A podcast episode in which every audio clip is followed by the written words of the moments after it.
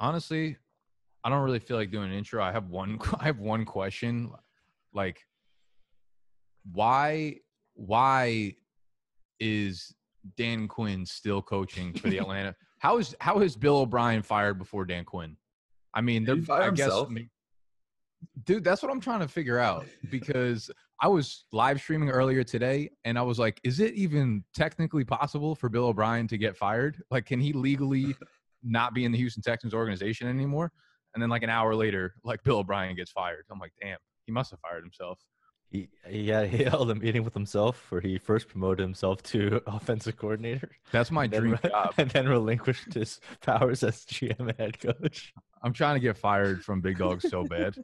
I'm trying to get big. I'm trying to become a big enough corporation where I could hire a CEO that could fire me.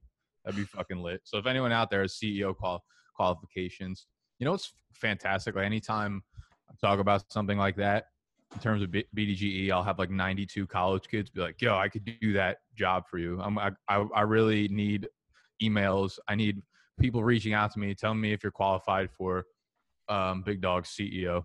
All right. And I want a resume full of things that you've done, qualifications. You're not allowed to be over the age of 21. You have to be younger than 21. Fit in this description real well. I'm a lawyer. I'm an But you need but you need 25 years of experience. That's how it started off. All right. This is Bunk Bed Breakdowns podcast hosted by Michael and Noah at FB God. at FB God. No, if you could change your name, what would it actually be? Have you uh, ever I- I, thought I of don't even know. Like I think about changing it, but at the same time, I kind of like the asshole persona that comes with the name FB God. So I don't know. The How do FB you not have? Do you have? What's your background right now? Is it Justin Herbert yet or no? No, it's still LT. No. Honest question. I let me see. I think it's just uh, LT. it's It's LT. LT and Keenan. You have Ekeler in there, you fucking sandbagging son of a bitch. He's in the, in the bike. in. All right. Uh, so one of you two needs to take the reins, or else I'm going to be going down this this like deep hole for the rest of the episode. All right, I mean, Let's look, hit the I- intro. I-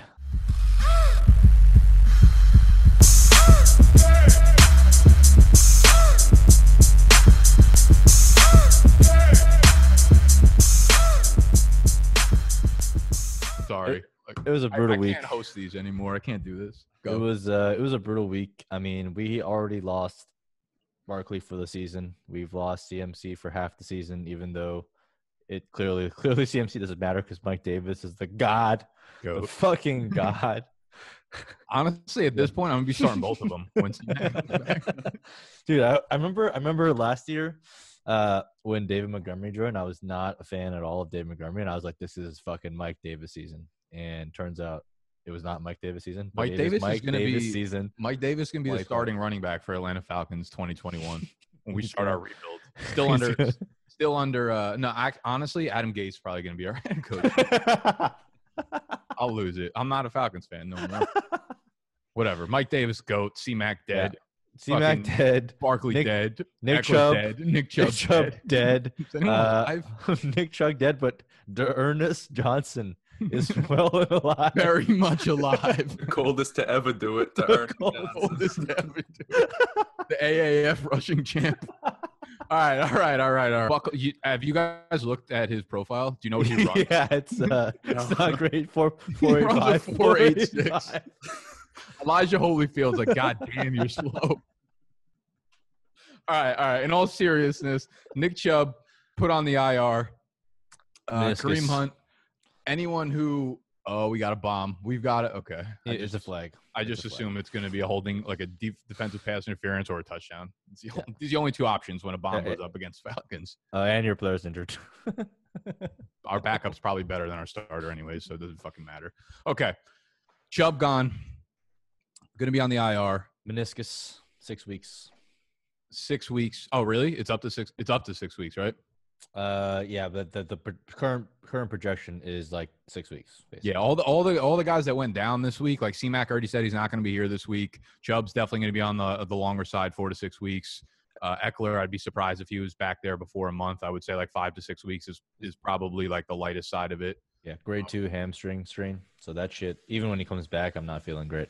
I think it's going to be like very similar to CMAC, where he's yeah, month is is easily the lightest that we'll see on him. So we're in a we're in a pretty bad predicament right here. So D'Ernest Johnson is definitely not a guy I'm looking to run out and like grab on waiver wires for um, for redraft, but he's going to be out there in all these dynasty leagues probably because I don't think anyone's rostering him. The question becomes like with Kareem Hunt, do they start using Kareem Hunt more like what Nick Chubb has been doing, where he's like the early down grinder? Because Kareem Hunt's been so fucking good just being the playmaker, right? The guy who's lining up in the slot a little bit, catching a lot of passes, also running the ball too. Uh, but does he take over the early down work for Nick Chubb? Does this offense start to go a little bit more pass heavy? Um, is Odell officially bike? Like, what are we doing here with D'Ernest Johnson? Does he become the pass catching back while Kareem Hunt starts being the grinder? Uh, I doubt it. I mean, I think like this is one of those rare circumstances where like the backup might be worth more than the starter now that Nick Chubb has kind of gone down. Like Kareem Hunt was already scoring like a beast, anyways. He's getting goal line work, he's getting receiving work. He didn't get any targets this game, or at least didn't get any catches this game. But I would expect him to continue getting getting some more catches going down. Like I mean, they're still a super super run heavy uh, offense. Like they're, I think they're like game neutral run run percentage is like close to like 60%. So it's going to be up there going forward. I think just all it does is it gives Nick, Kareem Hunt more carries on the on the front end, and you know he can handle the workload. So I expect him to be a full like three down back with some D'Ernest, DeSickis Johnson getting mixed in there once in a while. Yeah, the thing is, you could tell me D'Ernest Johnson had like a 45% college target share, and I'd believe you because I don't know a damn about this kid. The thing is, like, I do expect Kareem Hunt to take over the three down workhorse type of role. If that makes them more pass heavy, I'm not so sure. I know their schedule upcoming isn't going to be the greatest against the, or for Baker Mayfield to be able to pass the ball. They're playing the Colts this week. I almost feel like Hunt is a guy with his skill set who's kind of matchup proof because he's actually yep. really good on every down. So, whereas like Mike, you allude to Nick Chubb probably being a worse fantasy option than Kareem Hunt, given if they relatively both had the backfield by themselves. Yep. Like, you know, even going against Indy, I think they play Chicago soon, maybe, or I might be making that up. After that. Okay. So, yeah. Either way, like I'm not, I wouldn't be afraid to play Hunt whatsoever, right? Not at all. Not at all. He's, I think right now, honestly, for the weeks without Chubb, he, the only guys I'm starting ahead of him for sure are, uh, are Alvin Kamara and Dalvin Cook and possibly Zeke, except they're kind of in there. So like I brought this up on the Market Watch Mondays, like he's kind of in that. What top about Mike Davis? Oh, sorry, Mike Davis was already in his own tier, so I That was that was a given. Yeah, that was a given. So Okay. the God, like gods, don't get mixed with men, so he's already a given. But aside from uh, in the mere mortal mortal realm, uh, he, he's kind of top three, top four for me. Okay, so we got Kareem Hunt absolutely shooting up.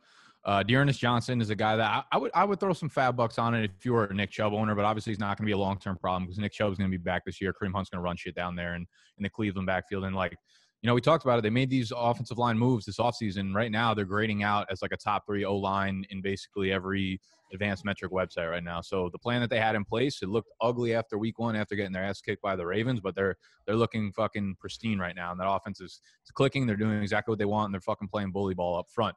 Now uh, another guy I'm surprised you didn't mention in your uh, you wouldn't start over is is Josh Kelley. Now that now that Austin Ekeler is dead, We don't have to do this. I promise. We don't have to talk about Josh Kelley. Josh Kelley and Justin Jackson will take over that backfield there because Ekeler pops his hamstring off off the bone, and neither of these running backs look good. No, I'm curious to I'm really curious to see how they actually split this backfield because Jackson seems like he's probably going to take over Ekeler's role in a sense, right? Be like an Ekeler light. I, I think it's going to be like a 50-50 time split, maybe like 55-ish in, in term in favor of Kelley, and he'll probably get a little bit more of the valuable work. Like their matchups coming up are fucking juicy, and that's what hurts so bad with Ekeler. He's going to have a lot of goal line opportunities, I think, coming up. That's yep. assuming Anthony Lynn like doesn't do something outrageous and actually put Tyrod Taylor back into the starting lineup, that would be bad news all around. But um, Justin Jackson's a guy that definitely needs to be owned.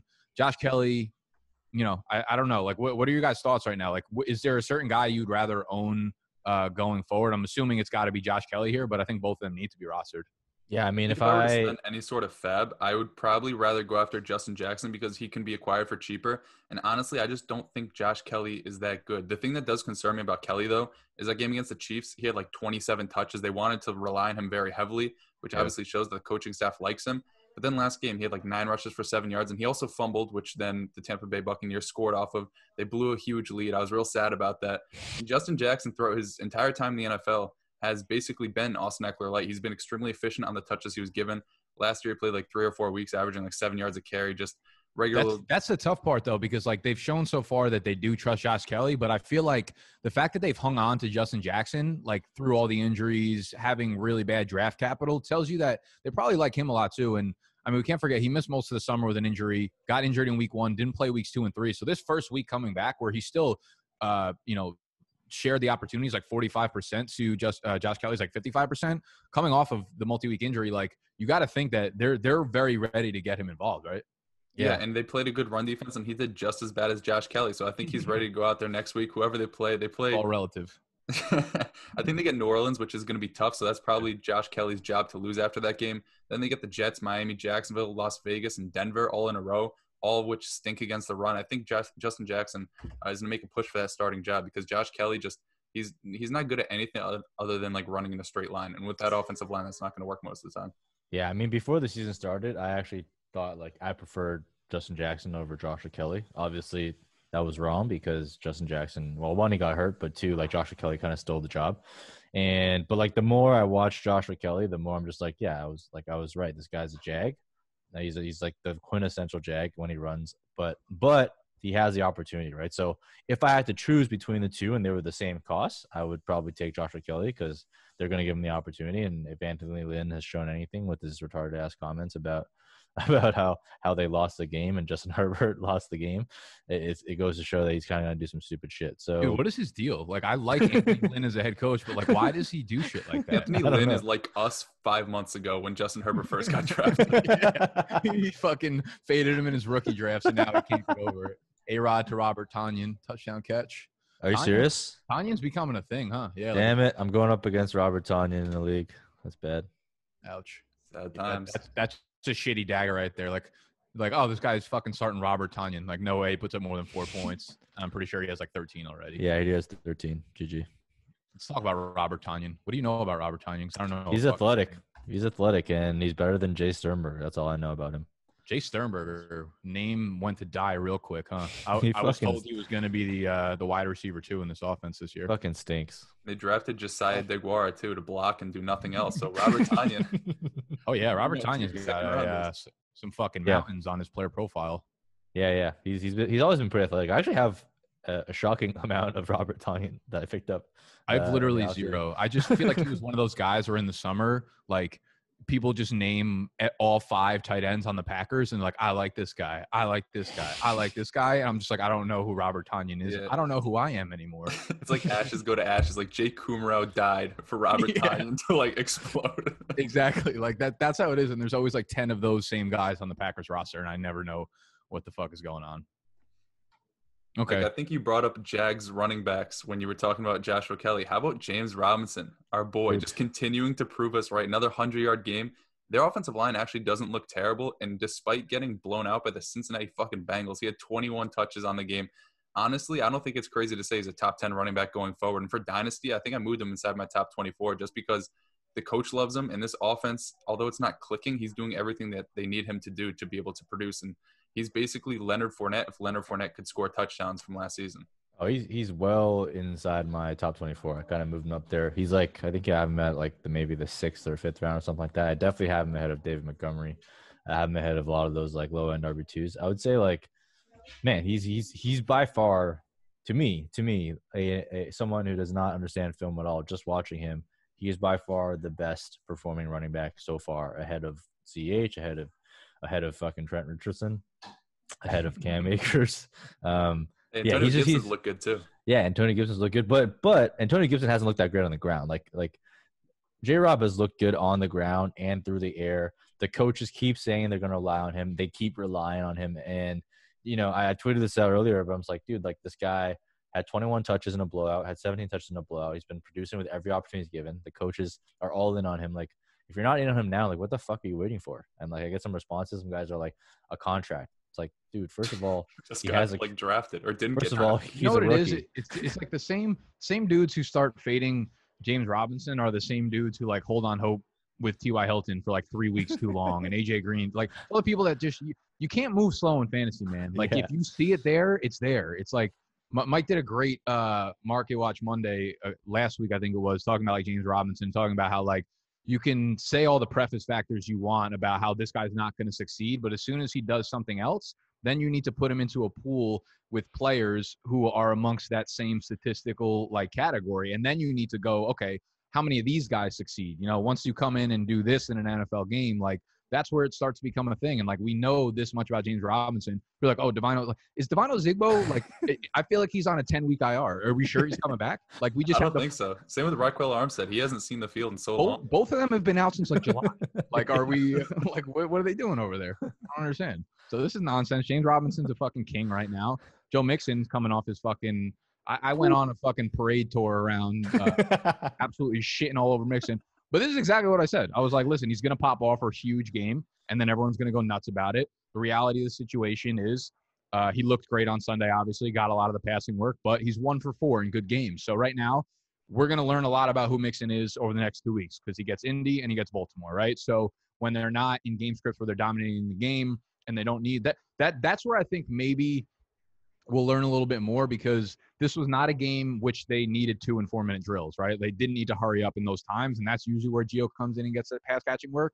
In games where they're just like very much, you know, normal, neutral, tie game and shit like that, like Mixon doesn't need to come off the field because they're not running at a very fast pace. So I'm I'm I'm really interested to see how the next couple uh, weeks play out for Mixon. Yeah, I think uh, the interesting thing about Mixon is like I kind of said this on on the Market Watch Mondays, but like if he had gone out and had like 30 totes on the ground, like even if he had like 180 yards and four touchdowns, I'd be out there selling him right now immediately, right? But the fact that he did get involved in the passing game, the fact that he did get six targets, six catches, the way he got the points uh, was was a little bit more impressive for me. But I think you brought up a good point. Is like once you get into the two minute drills, is he still out there? So that's going to be something I'm monitoring. So I don't think he's a he's a buy or anything like that. But He's I'm a also He's I'm like also not selling. Yeah, you don't sell him just to sell him right now. You know, you, Yeah. you kind of see what you have here, and then and then you kind of also in in this landscape, like who has the luxury of selling someone who's getting 25 touches? Like every Yeah. running back is just like dead. At, yeah, exactly. like you. Would you guys rather have rest of the season? Uh, Joe Mixon or James Robinson? James Robinson. I, I think I would take Robinson too. I was thinking about this while I was talking about it in the video today. It's just um, I, I like I, I I really like. I mean, we all really like James Robinson at this point. It's just his role is so solidified, and it seems like no matter what their game script is, it's James Robinson. And well, I, I think we're still yet to see that with Joe Mixon. It, it was a good step in the right direction, but like, do you really have trust that he's gonna continue to be like the sole pass catching back there? Like, no one's gonna be surprised if Gio catches five passes next week, right? Like, might not happen, but when it does happen, I don't know if there's any any room for surprise there. Yeah, like two weeks ago, I think he had four catches. Last week he had nothing. This week he had five on six targets. Like you never really know what you're going to get out of him, and the fact that they're going up against two tough opponents, and their team, although they blew out the Jaguars, they're they're not good. They're not going to be in many situations where they're playing from ahead. Although he's going to get like 20 to 25 touches a game, I'm not sure they're going to be nearly as valuable as they were this past Sunday. The other, the other thing too is like even with like you said, like Joe Mixon has had games already this year where he's caught like four or five balls, but they're always like behind the line of scrimmage, like nothing there, right? Like there are teams who who use their running backs like as actual weapons and receivers, not just like dump offs. Like they run wheel routes, they run from the slot, they run out wide, and like those are the kind of targets and receptions I want to see for a running back to make me feel good about it. Like you know, like fucking Rojo catches six balls for like 17 yards this weekend. Like that's great that you get six receptions, nine targets, but when you turn that into like two yards per reception, I mean, is are you really like the pass catching back? You know? Yeah. Yeah, definitely, definitely. I don't trust him yet, but I am intrigued enough to kind of hold and not not rush to the rush to the sell high. Um, but yeah, that's interesting. I mean, Joe Burrow, real deal, right? Real deal. Bro, this guy looks some, good. I was pulling some baseball or some football cards. You got a you got a Burrow card? Start- Signed starting Herbert. To get into the card game. Yeah, everyone's fucking getting me into it, and I got people DMing me telling me I could literally make a million dollars off my YouTube following via cards and shit. I pulled a couple, uh, yeah, Burrow rookies. Apparently, this is worth like three to five hundred dollars if I grade it out. And I'm just like, I don't, I don't really know any of this shit, but If everyone's you like, grade your it out. What do you mean you, grade it you, out? you send it up to these companies like PSA and um, they grade them. So they, they tell you the condition of the card from like one to 10. Uh, Oh. If it's in like 10, it's like gem mint. And the higher the grade, obviously, the, the better condition. I pulled it. You know who this fucking guy is? I don't know who this is. It was his signature? Kamal Martin. No, it's it's a college card. Linebacker from Minnesota. Come on, Martin. Not that any of you fuckers know linebackers in college. Pulling a bunch of rookie QBs. I'm pumped up about it. Sorry, go on about Joe Burrow. yeah, yeah. Joe Burrow. king, baby. I'm Joe Burrow looks like the real deal. Where, where'd you order those from? Amazon? Yeah, I got a box from Amazon. I'm gonna start. I'm gonna keep ordering them. I think they're so fun to just like pull out on, on camera. Everyone keep Dude, getting, like get your greasy fingers off the fucking cards. I was like, Dude, I was thinking about ordering some too, not not to do on YouTube, but just to have because I like collecting cards. You should do it on like in the beginning of one of the one of your videos. People, it, dude, it's really fun to watch. They call them uh, box breaking. You like you break you open up boxes and you like pull the cards one by one, and people go nuts over them. Oh awesome. shit! All right, I'll, I'll, I'll do that on the next uh, Market Watch Monday. Do Mike, we're have to- changing the channel direction. We're just a box opening channel. Like I might do that. People keep What- telling me we can make so much money doing it. I was like, all What right. brand? Uh, what brand you get? See, I don't know too much about it. I know like Panini is like the time. Someone in the comment section will probably give us like the. int- Oh, we have it uh, actually, Mike, in in Discord. We opened up a sports card channel. Oh, alright, cool. learn some shit There, you can you can figure that out. All right, cool. Um, yeah, I mean, I was Joe Burrow looks like the fucking real deal. I mean, So he good. is he is gonna be. I mean, he's already like my my dynasty like top end dynasty QB after like that elite tier. Uh, he might jump into that elite tier after after this season, but he's been he's been incredible. Um, I mean, that offense that offense looks good, man. That offense is good. He's got Tyler Boyd. He's got that gelling with him. Tee Higgins stepped up again. AJ Green ghosted again. Uh, and then we obviously got Joe Mixon on the ground. Their O line still stinks, but you know Jonah Williams kind of stepping up, playing a little bit. I, I'm I'm hopeful for this offense as long as like Zac Zac Taylor starts putting together some fucking like proper play calling and stop calling like dust plays. Uh, they got they got a long way to go. I mean, Joe Burrow's gonna lead that team, man. The only Yeah, thing dude. keeping me from not hating Tee Higgins is me thinking that every time he catches the ball, it's Chad Ochocinco reborn. I think seeing 85 for Cincinnati just makes me feel good. And he's looked really good these past two weeks. He's basically Wally pipped AJ Green because AJ Green is seeing like eight targets a game and turning that into 20 yards. Higgins got a rush yesterday. He had like a 13 yard rush. He's been used in the red zone. He's being used deep down the field. And him and Burrow seem to have a really good connection in their first year together. AJ Green Burrow- look, looking like the Joshua Kelley of wide receivers right now. Yeah, or, or the. Rojo. There's a lot of running backs who just catch the ball and fucking immediately die on contact. Embarrassing. Um, Burrow, yeah, I mean, Burrows looks so fucking good, man. Like, and I feel like we we almost got spoiled with how good Burrow was last year at LSU. That like, if he did anything below what he's doing right now, everyone would be like, "What the fuck?" You know, like everyone's everyone's kind of ha- expected a year like this, and he has like far surpassed you know what we should have expected for him. But he's looked um, he's looked absolutely fantastic. Uh, Yeah. Speaking of good quarterbacks, I mean, Justin Herbert, the god, went toe to toe with the goat. Uh, he put up some ridiculous numbers. What do you I- do when you have a god versus a goat? what happened? uh, but yeah, he's been incredible, Maybe man. He's blow a putting up point three, lead. That's about it. what do you do? Like 300, 300 yards. Uh, oh, sorry, 290 yards, so close. But like basically 300 yards in all three of the starts. Put up three touchdowns, threw a pick. Uh, I actually bet on the Chargers plus 7.5, so won that spread. That was money. But he's been good, man. I mean, and and then I was looking today. I'm probably going to be picking him up on a lot of my waivers as a streamer because his schedule coming up is juicy as fuck for passing passing right. Like he's got uh, coming up against the Saints, against a very depleted secondary, which Matt Stafford lit up, and then you got the Jets, which you can, I mean, you can fucking march Brett Rypien out there. You can probably march just Justin Herbert out there. He's got the Miami Dolphins. He's got the Jaguars, who fucking stink on Rypien fucking stunk, pass. bro. He got me Yeah. like 11 points. In, I wouldn't. then, I wouldn't push it that far. Yeah. and then, well, I mean, it, it depends what type of league scoring you're playing in. But if you're playing like a standard like six one league, Rypien got you enough points to get by. Uh, but yeah, he's got the Dolphins, he's got the Jaguars, he's got the Raiders, and he's got the Broncos. So like, you can ride Herbert the God for the next few weeks. Um, I mean, I move, I'm moving him up in my dynasty rankings as well. Like he, he looks hella good. I'm, I'm, I prefer him over Daniel Jones today. Oh yeah, I moved Herbert up to. He's my fifth. He's 15 right now for me, and I probably could move him higher. I have him above Wentz, Daniel Jones, Aaron Rodgers, Stafford, and, and the rest of those guys. But he's right. He's one behind like Matt Ryan, Baker Mayfield, Jared Goff, that uh, tier of guys. He's looked good enough that like at this point in the rookie season, this is how young he is. Like the ceiling, the ceiling is there to get to like a very high tier in fantasy. That I think you know you have to average that out between what he could end up being and you know the the ceiling that he has presented thus far. I also think his rushing upside might come into play a little bit more with Austin Ekeler out. They don't have a trusted receiver out of the backfield. I know Joshua Kelley kind of has hands, and so does Justin Jackson. But if they don't want to trust them out of the backfield, we know Herbert is surprisingly quick. I think he ran like a four six or four seven. He's a big dude, big strong runner like a Blake Bortles type. I think that he's going to be unlocked a little bit because I don't even think he's top 20 yards rushing in any of his games thus far. He did find the end zone early on, but if he can add that to his repertoire at this point, the way he's throwing the ball too deep down the field to our boy Jalen Guyton, who fucking Dude, I can't believe buried you Mike in the him. fillet Can't believe you fucking started him against me, dude. What the fuck? I got a I text actually from realized Yannick I s- one second after he scored. He wrote, "Guyton, you're welcome." I have Guyton. I kept Guyton in the one league, Mike, that you and me are playing against each other. I didn't start him obviously because you kicked Yeah, my yeah. fucking ass, but Yeah, I fucking in there. stopped you in that league, anyways. send trades. Send send trade. Fetal send trades. Send trade for Guyton. Um, but yeah, I mean, Justin Herbert's look good. Keenan Allen with Ekeler out, I expect him to get more targets. Uh, sneakily though, freaking Goose Goose Henry Goose has been pretty fucking good. Uh, he didn't do that great this game, but he's been pretty stable and he hasn't scored any TDs, but he's looked good. Justin Herbert's relying on him a lot. So in your tight end premium leagues, he was going in like the double digit rounds, so huge value.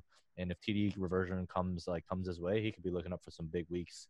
Um, yeah, that kind of wraps the Chargers. But I mean, on the Buck side, we already mentioned it. Rojo has the lead job on the ground, uh, put up 100 rushing, looked like fucking Jordan Howard in the passing game. So don't expect him to retain that role for for too long. But Tom Let's Brady, talk about this backfield though. Let's talk about the backfield because Ke'Shawn Vaughn comes in at the end, Yeah. catches the 10 yard touchdown after Rojo just like continuously drops passes.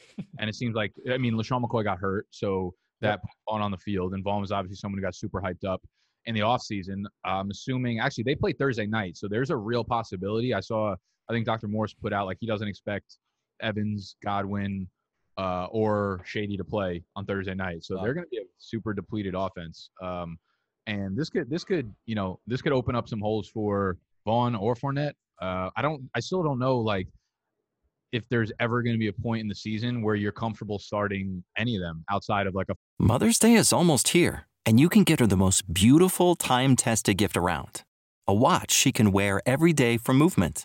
Whether mom's into classic dress watches, rare and refined ceramics, or tried and true bestsellers, Movement has something she'll love. And right now, you can save big on the best Mother's Day gift ever with up to 50% off site wide during Movement's Mother's Day sale at MVMT.com. Again, that's up to 50% off at MVMT.com. When you need mealtime inspiration, it's worth shopping Kroger, where you'll find over 30,000 mouthwatering choices that excite your inner foodie. And no matter what tasty choice you make, you'll enjoy our everyday low prices, plus extra ways to save, like digital coupons worth over $600 each week. You can also save up to $1 off per gallon at the pump with fuel points. More savings and more inspiring flavors make shopping Kroger worth it every time. Kroger, fresh for everyone. Fuel restrictions apply. Fournette sitting like Rojo's a, a, a decent start. I think if there's any ever a time like to sell one of them and you can sell them, I think that you should because there's never going to be a chance where you get like feel comfortable starting any one of these guys. They do have a really really easy schedule coming up after Chicago. They get Green Bay, Las Vegas, uh, the Giants, the Saints who are kind of tough, Carolina. So you might want to hold on to hope like hold on to hope that Ronald Jones is going to be good. But we've seen this happen before. Ronald Jones has a good game, then they play him 30% of the snaps. Leonard Fournette scores two touchdowns somehow. Now Ke'Shawn Vaughn is in the mix where they spent pretty good draft capital on. He caught that touchdown. I don't know. I just feel like the mistakes that Ronald Jones makes, whether it be like blocking mistakes or dropping passes, is enough for both Tom Brady and Bruce Arians to tell him to sit down. And any given week, he can just put up a dud for you. Yeah, we gotta trade him. We gotta unload him in BBB listener league. We got a first for Stafford and him. That's all right. Yeah, so that was good. Um, yeah, I mean, I agree with you. But Tom Brady, man, looks fucking good. I mean, I don't know how many lessons need to be taught about doubting the goat, but people just keep doing it and talking about his noodle arm. He dropped a dime in a bucket to OJ Howard, who unfortunately hit the fucking IR. So Did. rest in peace to that guy. But Tom Brady looked good, so that that that bodes well for the pass catchers. Hopefully, Mike Evans is healthy because I have an abnormal amount of Mike Evans across the leagues, so I need him as a wide receiver one. But overall, that offense looks pretty good. Looks to be gelling. So going to be some fantasy points coming out of there.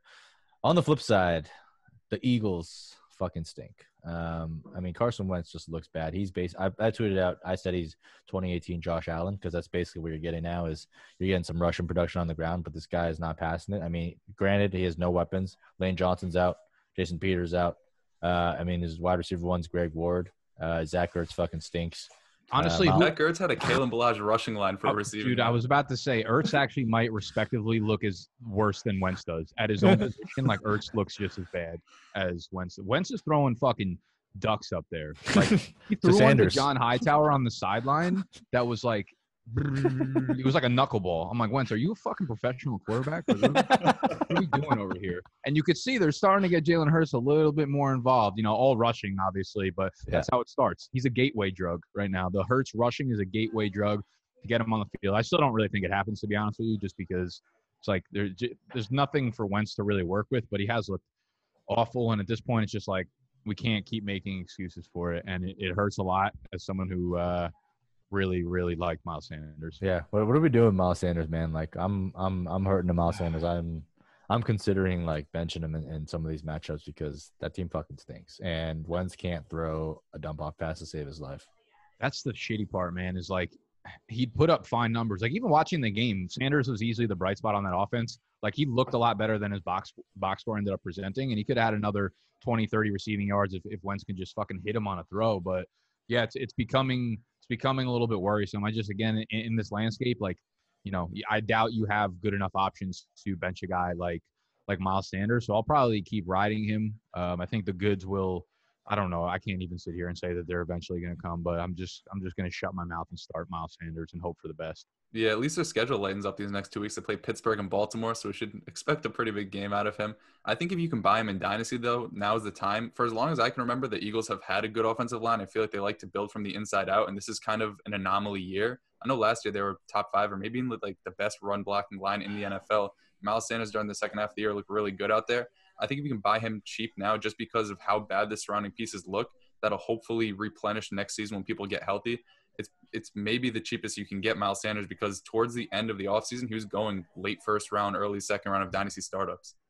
Yeah. the, the only issue is like this Eagles offensive line might be might be dust for a while because they're uh, you know they put the pieces together to have these old guys come back and all of them either either got hurt or underperformed and like Yep. they their first round pick from two years ago uh, Dillard right? Like he has wildly underperformed and gotten hurt as well. Like it, it could be a, a long rebuild process for the O line which could put them back a few years. So I'm I'm a little bit I'm a little bit nervous overall about about the the prospects of the offense being good. But they are the uh, you know, number one team in the NFC, so I'm not gonna not gonna doubt the champions. Yeah. Speaking speaking of the NFC, man, fucking Cowboys defense put up one of the most most embarrassing performances I have ever ever seen. But on the flip side of that, we got Dak Prescott throwing for 500 yards. Garbage time king Dak Prescott. What that means is all of the receivers are benefiting from it. And you know, as much as people Not love to Not all of them. sorry, sorry, sorry.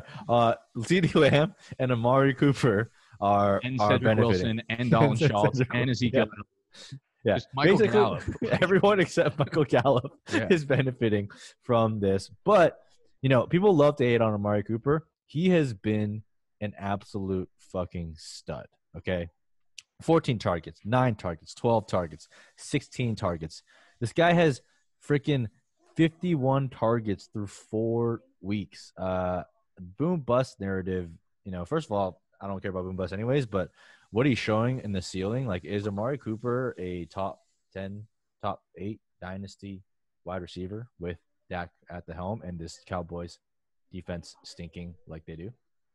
Yeah, uh, I'm looking at my rankings right now, and I have him at 11. I know I moved I moved him up when we redid them, and I think I could probably move him up a little more. Um, right above him, I have from six through 11. It's I have DK at six, CD at seven, Ridley at eight, AJ Brown nine, DJ Moore 10, Amari's 11, and I think I'm probably ready to put Cooper above DJ Moore right now. Yeah, I feel like this year he's he's like the Dalvin Cook of this year because Dalvin Cook this year has been awesome and nobody's really talking about him because Minnesota sucks. Amari Cooper hasn't really found the end zone much. I think he only has one touchdown in the year. But he's quietly on pace for over 200 targets, as Mike was saying. He's being targeted a shit ton, 148 receptions. I know that's probably not likely to keep up, but the way that this Dallas defense is looking and for how often and how much they want to throw the ball, I don't think it's un, unreasonable that they have two 1,200, 1,300 rece- yard receivers in Amari Cooper and CeeDee Lamb this year. And Mike, I know you're a big proponent of not selling CeeDee Lamb for anything in Dynasty. And just seeing what this kid could do, I'm starting to go into your narrative because I don't know. This defense can't stop anybody, and he just seems to have overtaken Michael Gallup in like the first week, and now he's just a, a huge part of this offense. He's seeing multiple targets a game. He's on pace for 84, rece- 84 receptions, uh, 1,200 yards, and eight touchdowns. He looks like what AJ Brown looked like last year, except on a high volume offense. So he's somebody that I'm definitely not trying to sell unless you can get like a Tyreek Hill for him. Dude, this team is averaging almost 80 plays a game. It's insane. Like their their pace. I was looking at the pace. They are the fastest paced team in the NFL. The next closest team is four seconds per play behind them. Like it's not even it's it's not even close here, and it's just going to keep translating to these insane fantasy points. And Cooper right now is the wide receiver two in PPR leagues in fantasy. So uh, despite not scoring any touchdowns, like his worst game is his week two game against Atlanta, which was six for a hundred. Like when that's your worst game, you're you know you're balling the fuck out. So Cooper is having a monster year. I mean, everyone on that Cowboys offense is even it, it's it's going over to Zeke now too. He's on pace for over like 90 catches this year. And if you told me like if you told me in the preseason that Zeke was um was going to catch 80 to 90 passes, I would probably have said you know I'm I'm I'm cool taking him over maybe even C-Mac, like maybe at the at the 101. Obviously, looking back, like Kamara won, uh, the other guy's injured and shit. But like process wise, Zeke is Zeke is balling. He's just not getting as much work on the ground and not scoring as much. But like this is more than making up for it. Onion just scored another touchdown. This is the new George Kittle. Yeah. Hell yeah. There was a there was a dude in the goat chat of Patreon. Shout out to uh let me grab his name real quick. He asked me, he was like Mo Alie-Cox or, or Robert Tonyan. And I was like, I, I play Robert Tonyan. And Mo Alie-Cox, like the one o'clock games go on, and within five seconds, Mo Alie-Cox scores a touchdown. I was like, my bad, dude. And now Robert Tonyan's fucking balling. So Yeah. feels pretty good. Um, so we have what else do we have to talk about? Anything? George Kittle's back. Uh, Yeah, I, George I went up against him in a in a super tight end premium where you get like tight ends get points per target, tight ends get extra bonus for yards. He put up fucking seventy points on me. What seventy? Yeah, seventy Fuck points. that. He single handedly basically he won me the what it do league that we had in because he dropped a fifty for me, and then Scott Fishbowl he dropped another fifty for me. Uh, so Kittle was just sometimes you forget how good. Like after So drafting Kittle, after drafting Kittle, I was like, damn, like I'm so regretting drafting a tight end in the second round, and then he comes out with a week like this, and you watch him, and it's just like takes seven guys to tackle him. It's like an, it's an auto seven tackle breaker. I'm like, holy shit! Like this is why I drafted this dude. Holy He's so good, man. Mike, I He's know you're a huge good. fan of uh, Mark Andrews. Is the gap between him and George Kittle just widening as the year goes on? You start to see how low of a pass volume offense Baltimore is, and just how inconsistent he's been this year. Yeah, but I mean, I've always had Kittle in his own tier. Like no one, no one has been in Kittle's tier for a long time. If Kelce was the same age, he'd be in the same tier. But dynasty wise, like Kittle's always been in the same tier. I will say, yeah, I, I agree with you. Like Andrews, Andrews definitely still remains to be TD dependent. Uh, but contrary to the regression drones beliefs, he's still able to score touchdowns somehow. I don't know. I don't know how it's happening. Him and Aaron Jones, I don't know what's up with those guys. They must be like good at football or something. Yeah, it's like they they might be good at football. Their teams might be good. They might be part of good offenses. I don't know. I don't know what's happening. It's magic, but it's happening. Uh, but yeah, he's definitely a lower volume that. But yeah, the, it's Kittle, man. Kittle is is a god. Kittle is a god amongst mortals. And if he ever like he got a touchdown this game, but you know he's always had historically like pretty bad like TD luck. If he ever manages to click on like a TD one season, like it's not even going to be like close what he does versus what someone else does. Yeah, that'd be fucking. That'd be a lot of fun to have a season where Kill pops off like 15 touchdowns. Yeah, Like I said, if he clicks for a touchdown, like you just want one out of him. That's all you need. yeah. yeah. Uh, um, but yeah, so that's a good one. Uh, what else do we need to talk about this week? Oh, uh, the New York Giants. I mean, uh, I, I I tweeted about this earlier, but like starting, I think you guys should do this too. Like when I was redoing my ranks, when I saw some guy that I did not want to roster, I just straight up deleted him out of the ranks. I was like, "You're out." All right, Devonta Freeman, you're out. Like Dion Lewis, you're out. There's no point ranking. Daniel Jones, you're gone. yeah, Daniel Jones, you're gone. There's no point ranking these fucking scrubs and like worrying about the bottom of the the bottom of the ranks. Is no one fucking listen. If you're using my ranks to let, tell you who to pick between pick 220 and 250, yeah, it's already That- over for you. It's already over for true, you. yeah. I mean, it's It's over before it started. it's already over for you. Okay, you should. I like to spend my time in the top of the ranks, the top 100. That's where I'm going to focus going forward. And I'm gonna stop. I'm just gonna stop ranking all these like shitty players. And if someone pops off on the waiver, I'll add them on then. But New York Giants, man, the entire backfield, fucking entire. I mean, that entire offense. Freeman, Freeman admittedly didn't look terrible, and I'm not surprised we, we got some games like this from him because he's going to catch some passes there. But like, I think it's only a matter of time before he fucking dies on the field. Like I really think he's. Just, I think he's just gonna get his knees taken out and he's gonna pass away on MetLife Stadium. But like You're That- so that blunt off- with that. It's just a matter of time before he fucking dies on the field. that, I that guess offense, what we've seen recently, it's not it's not uncommon. Yeah, that offense looks. uh, I mean, it looks it looks really putrid. I mean, granted, Freeman got a couple uh, catches that How about really that- saved his day. How about that fucking throwdown between Tate and Ramsey? Yeah, oh yeah, dude, I did I did not know that, the that Ramsey. Ramsey fathered Tate's sisters like children, something Literally. like that. I, I think it was. I, I think it might be the flip of that. I think Ramsey's Tate might have. Uh, sister. I think Tate. I think Tate got w- was with Jalen Ramsey's sister, had kids with her, and then he didn't like how they they ended up breaking up, and he didn't like how the relationship ended. Apparently, it was like a very public thing, uh, the breakup, but I had no idea about this, and obviously, fucking uh, No, no, no. Ramsey left Tate's sister.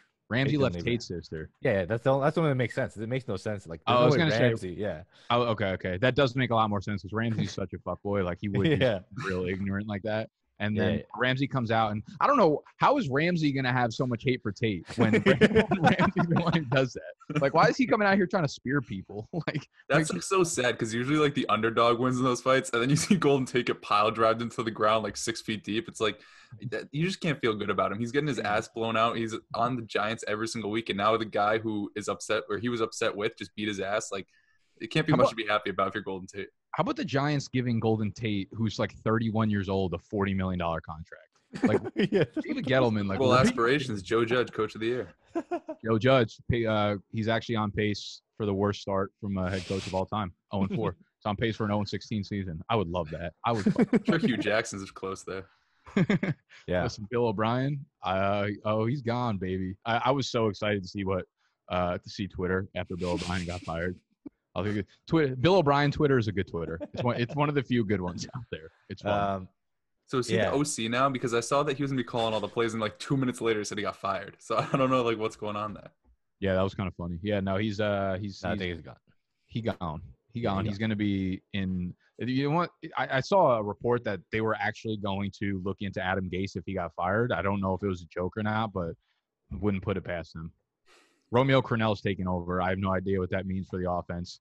Romeo Crennel's like 72, so I'm assuming it's probably not a good thing for the Houston Texans offense. They were all already running the lowest percentage of play action plays. Deshaun Watson leads the NFL in sacks right now. Like I don't think this is going to be a quick cleanup. Like getting Bill O'Brien out, sure, it's good for the for the future, but they don't really have a future right now because they don't have their first round pick, they don't have their second round pick, and uh, they they could really use a guy like DeAndre Hopkins right now. Yeah, So- but David Johnson looked really good in the first quarter of the season. We were wrong about him. so wrong, bro. I love that. That's gonna be like that's gonna be my entire summer. Is just yelling about David Johnson, Le'Veon Bell, and Todd Gurley. What do you guys uh, think about? I mean, you know, we were praising Sean McVay, we're praising the Rams offense, we're praising the Rams O line, we're praising Darrell Henderson, who had some monster back to back weeks. And this week comes up against a trash opponent at home, and Darrell Henderson retires. Uh, what the fuck happened? Here- here's there? what I here's what I think. I think Sean McVay. I think they started playing against the Giants, and they're like, "There's no way the Giants are going to beat us." You know, like you know, some teams like win the game, they take the game from you, or you Yeah. could like lose the game. I Yeah. feel like he was just like, as long as we don't lose the game, as long as we don't do like risky shit and try to throw the ball deep and turn the ball over, like there's no way we're losing to the Giants. So he probably felt like Malcolm Brown was a safer back to put out there. But Jared Goff attempted like one pass more than 20 yards down the field in the whole game. So I just, it's not even, I'm not even fucking joking. This is really the, the way I feel like. It went for like a 50 yard touchdown to Cooper Kupp. So Yeah, but it was like a 15 yard slant. Like it wasn't really like a deep pass or anything like that. So I, I feel like he trusts Malcolm Brown just to not fuck up, right? Like Malcolm Brown is not a good running back, but he'll get four four yards and not fumble the ball. So as long as they could like control the clock, as long as they can ground and pound and, and not turn the ball over, he knew that the Giants offense was not going to beat them. wasn't that like Yeah. a 12 and a half point spread too? And like they barely scored 12 points. It was like 10 9 for like three and a half quarters. Yeah. What, what did the final score end up being? 19 looks 7? 19, 19 uh, 17 9. 17 uh, 17 9 yeah so they didn't cover the spread i think it was like 12 and a half points but yeah i mean like that's that's that's kind of the way i saw the game it's obviously super disappointing for Darrell henderson owners and cam akers going to be back now so you, like they're like the tampa bay backfield of the also NFC. Just I feel like he's like one of the only coaches that doesn't lie. Like a coach will be like, "Oh, he's our workhorse," and then use a committee. He's like, "We're going to use a committee," and then they actually use a committee, and we're upset that he's using a committee. So I guess he's true to his word if there's anything there. But once Cam Akers is back in the fold, he seemed to be the starter in week two or week three, whenever prior to his injury. So I think it's just gonna be a shit show back there. I wouldn't feel comfortable starting any one of these guys. I'm gonna have Yeah. to start Henderson and E-Town get down because because of Ekeler's death, untimely death. Yeah, yeah, it's gonna be uh, A lot of gonna be pretty funerals to attend. So many. Uh, last thing, I mean, maybe not last thing, but one thing I do want to cover: Jonathan Taylor, aka Trent Richardson, aka Cam Akers, is running. looks he's running like he's got, Stevie Wonder. he's running look like he's got fucking fogged up goggles out there, man. I mean, he does not look good. I will say this particular game is not all on him because for some reason uh, Frank Reich decided to pull out the fucking spinorama between him and Nyheim Hines and uh, Jordan Wilkins out there, so he's not really getting rhythm. But even before this game, I mean, like I said, I'm not a film expert, but he's running with the vision of Trent Richardson, and uh, it's not something you want to see. I'm I'm not billing on him yet because I still really believe in the profile, and I, I like the workload that he's getting, uh, and the fact that the Colts O line isn't really living up to par either. But how how concerned are you guys about Jonathan Taylor uh, moving forward? I'm just real sad because week one he had six targets, six catches. He looked like an animal. Ever since then, he has four targets over the past four week over the last three weeks. So he's not being involved in that part of the field at all. And the other thing that concerns me, I know their offensive line is good, but Phil Rivers is fucking trash. He's not going to be there very long. So the quarterback situation is really up in the air.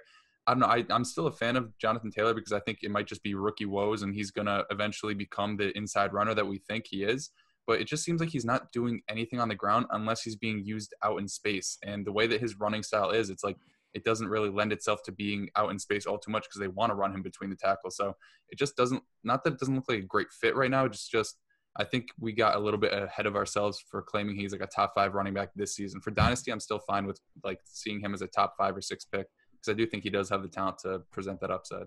Yeah, I, I- I think he'll be fine going forward. To be honest, I think um, we did get really excited after week one, but like for good reason. He looked fucking awesome. He's catching a lot of passes. But they've also like dominated in terms of game script. They haven't needed to throw the ball at all. And I think in games where they do, like Rivers can't get it downfield, so he's going to continue to dump it off to the running backs. But to be honest with you, like Wilkins looked better than Taylor did on Sunday. People are like, oh, you know, they, why do they give him nine carries? And I know the yards per carry didn't work, but Wilkins was like actually making guys miss a little bit where Taylor is literally has like a magnet on his chest and he's just running into the fucking ass of the of the lineman in front of him. It looks so bad, but I don't know. He just needs to find a couple holes and he's fast enough to to break free. I'm I'm sure we'll see some of those runs soon.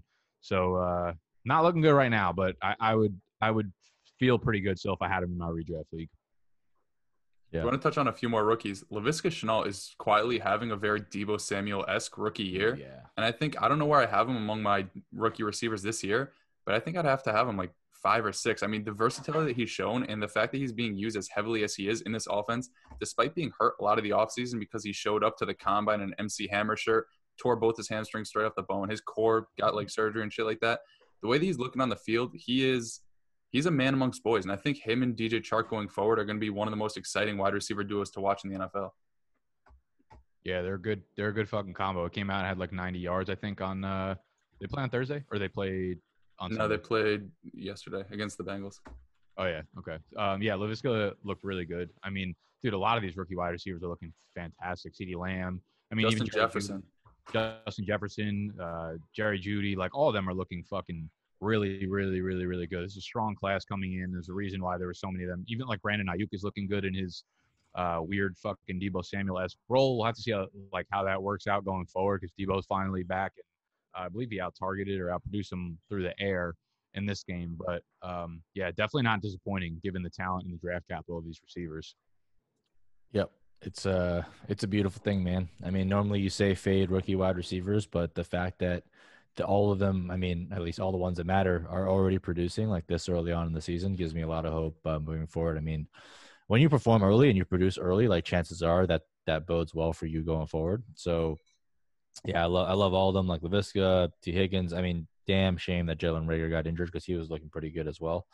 Although maybe maybe not damn shame because that whole team looks like fucking ass. But you know, I, I, I, I think Reagor and, and Ruggs both would have done really well. Like Ruggs looked real hot in the first half of the first game. Then he injured his knee and he hasn't been 100% since. And yeah, Reagor looked really good the first game, catching that deep pass. And if this offense could have held up for more than like eight seconds at a time, he would have been fine too. So this could have been legitimately like eight rookie wide receivers that have, have really impressed.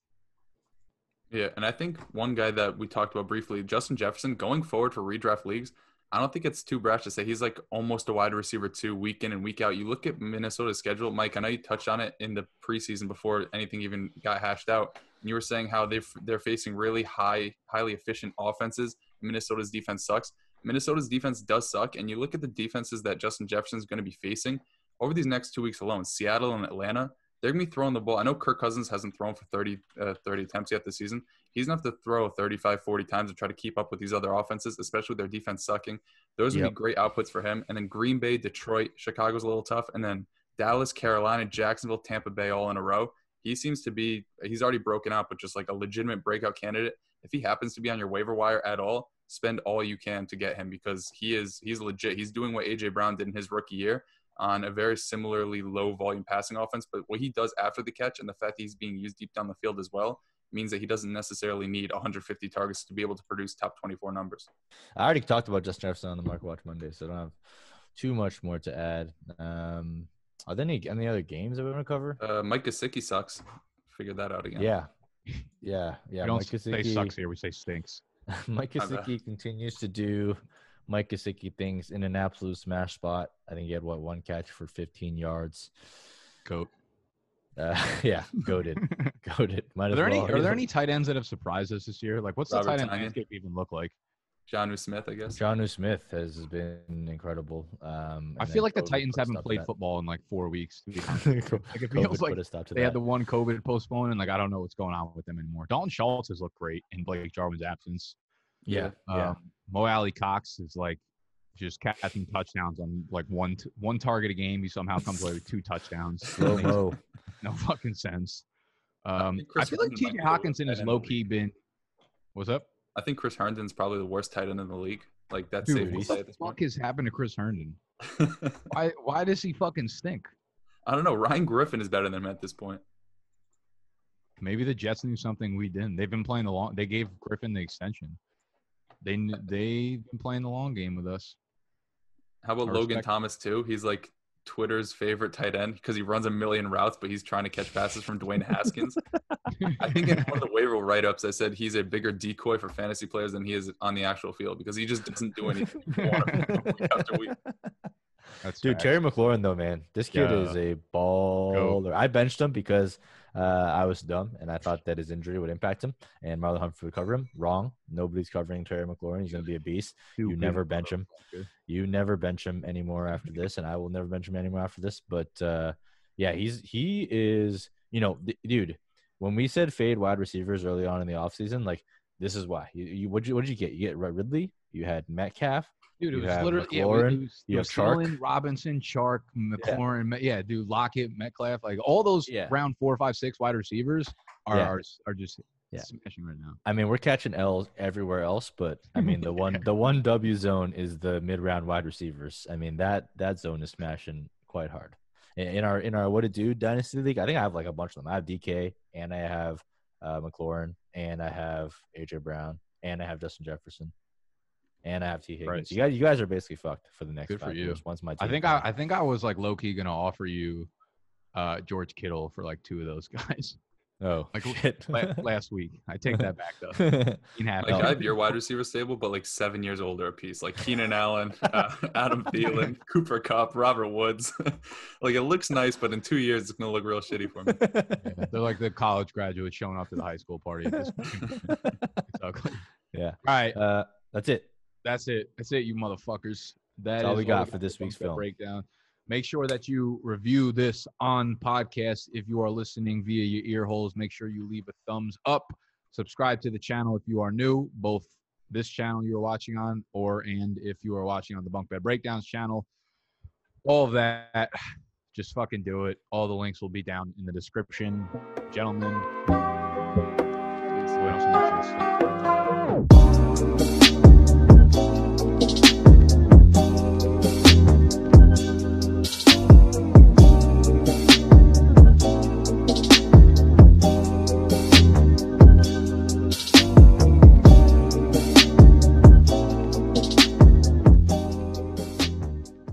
Mother's Day is almost here, and you can get her the most beautiful time tested gift around a watch she can wear every day for Movement. Whether mom's into classic dress watches, rare and refined ceramics, or tried and true bestsellers, Movement has something she'll love. And right now, you can save big on the best Mother's Day gift ever with up to 50% off site wide during Movement's Mother's Day sale at MVMT.com. Again, that's up to 50% off at MVMT.com. This is the story of the one. As head of maintenance at a concert hall, he knows the show must always go on. That's why he works behind the scenes, ensuring every light is working, the HVAC is humming, and his facility shines. With Grainger's supplies and solutions for every challenge he faces, plus 24 7 customer support, his venue never misses a beat. Call clickgrainger.com or just stop by. Grainger, for the ones who get it done.